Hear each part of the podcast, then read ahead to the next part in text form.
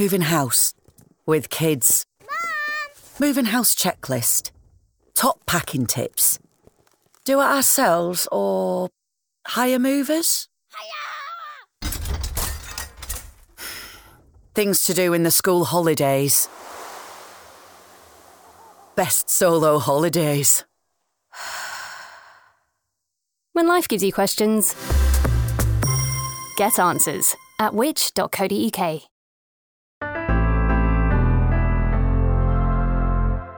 Hello and welcome to the Which Shorts podcast. I'm Rob Lilly.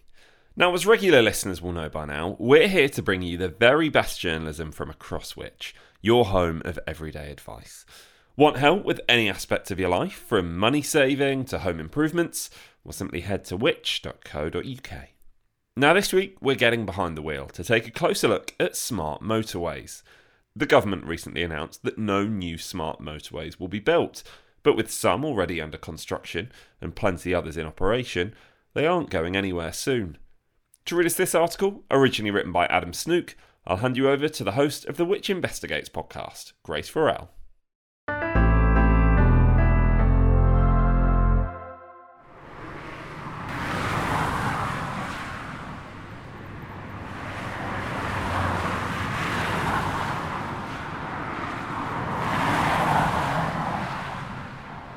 Smart motorways evoke a very primal survival fear.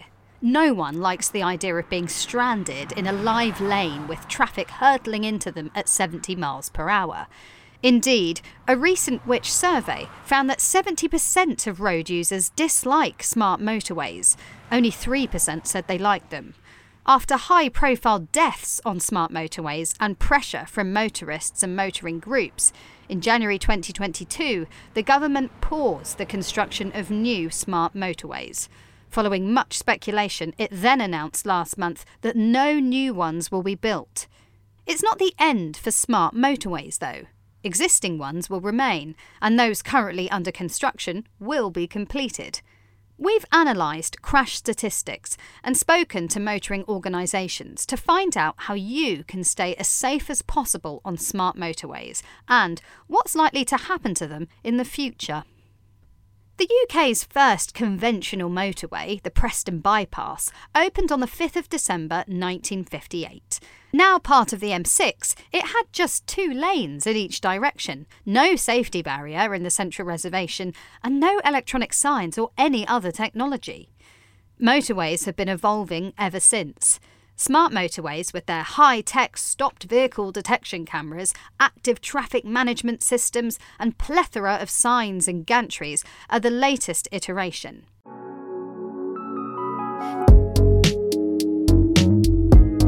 Intended as a cost-effective alternative to building more motorway lanes, smart motorways aim to reduce congestion and emissions by keeping traffic moving and using all available road space. However, this often means no continuous hard shoulder for drivers to stop if they break down.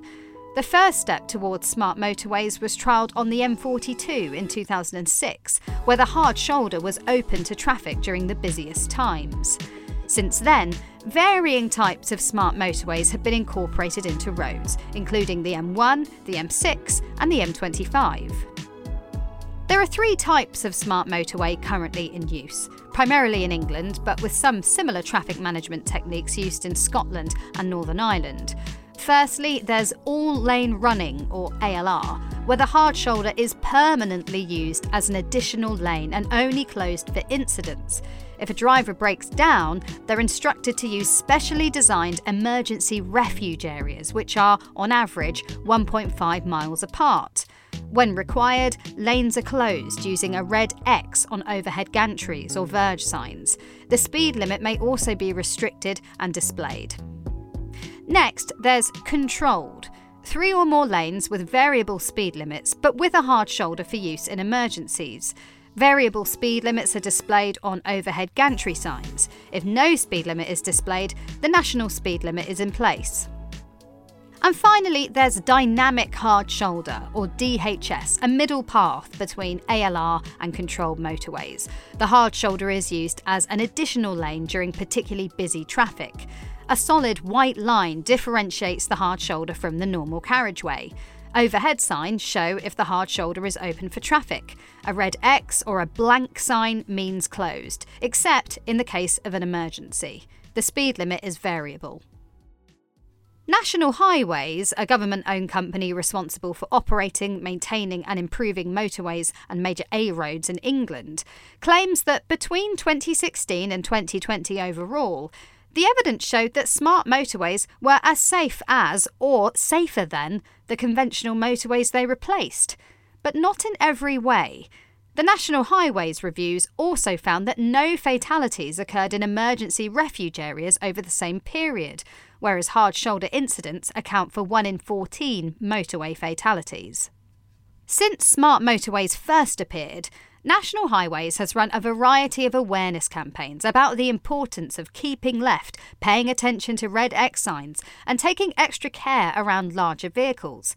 Have they worked? Not according to our research, which found that a third of people don't know what to do if they break down on a smart motorway. Our research also revealed that 75% of road users feel less safe driving on a smart motorway than a conventional motorway, with just 2% feeling safer. Jack Cousins from the AA told us, while communication and advice about smart motorways has increased slightly in recent years, we don't believe National Highways has done enough to inform and educate drivers about what they are, how they work, and how drivers can best use them. For smart motorways to be effective, they rely on perfectly functioning technology. However, there have been several high-profile outages, where the cameras detecting stopped vehicles and flagging that a lane needs to be closed were not working, often for many hours. RAC Head of Roads Policy Nicholas Lyes expanded on this issue.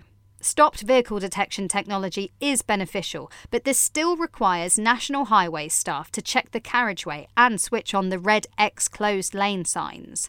Drivers need to see these on gantries or variable message signs, often up to 1 kilometre apart, then obey them and move to another lane.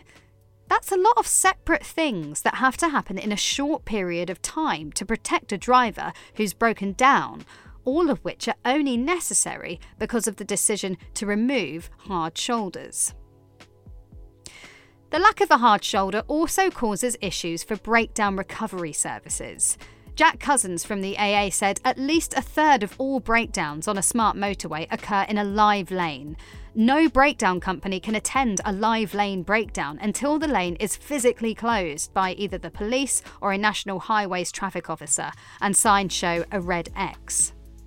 Although no new smart motorways will be built, existing ones will receive investment to try and improve safety. The AA and the RAC welcomed the recent decision to scrap new smart motorways, but both are keen to see further changes. The RAC told us, we urge the government to convert existing all-lane running smart motorways to dynamic hard shoulders so that drivers can still benefit from increased road capacity at busy times, while having somewhere to stop in relative safety in an emergency at other times. The AA also suggested changes. We want the government to go a step further and reinstate the hard shoulder on existing all-lane running schemes. This could be done quickly and cheaply by putting the red X above the new lane. Overall, controlled motorways with frequent emergency areas would be the best way forward. This would retain a hard shoulder for the majority of the time, but allow it to be used in certain circumstances with significantly reduced speed supported by gantries. A National Highway spokesperson said, we take our responsibility towards road safety very seriously. We are committing £100 million over the next 2 years to build further resilience into the operational technology and have invested in highly effective road safety campaigns to boost driver education. Whatever the future holds, the concept of active traffic management isn't going to disappear. Modern roads are simply too busy for a return to the halcyon drives enjoyed by motorists in 1958. However, the controversial concept of ALR smart motorways, with their complete abandonment of the hard shoulder, may well be scaled back on existing smart motorways. Improved technology, rigorous assessment of how successful new techniques are, and improved communication with drivers can all help roads become safer and more efficient.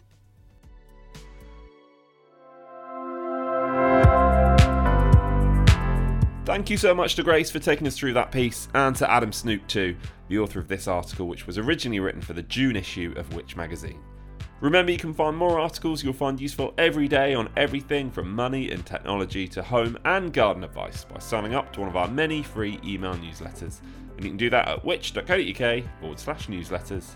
We'll be back next week for another episode of Which Shorts, and thanks for listening.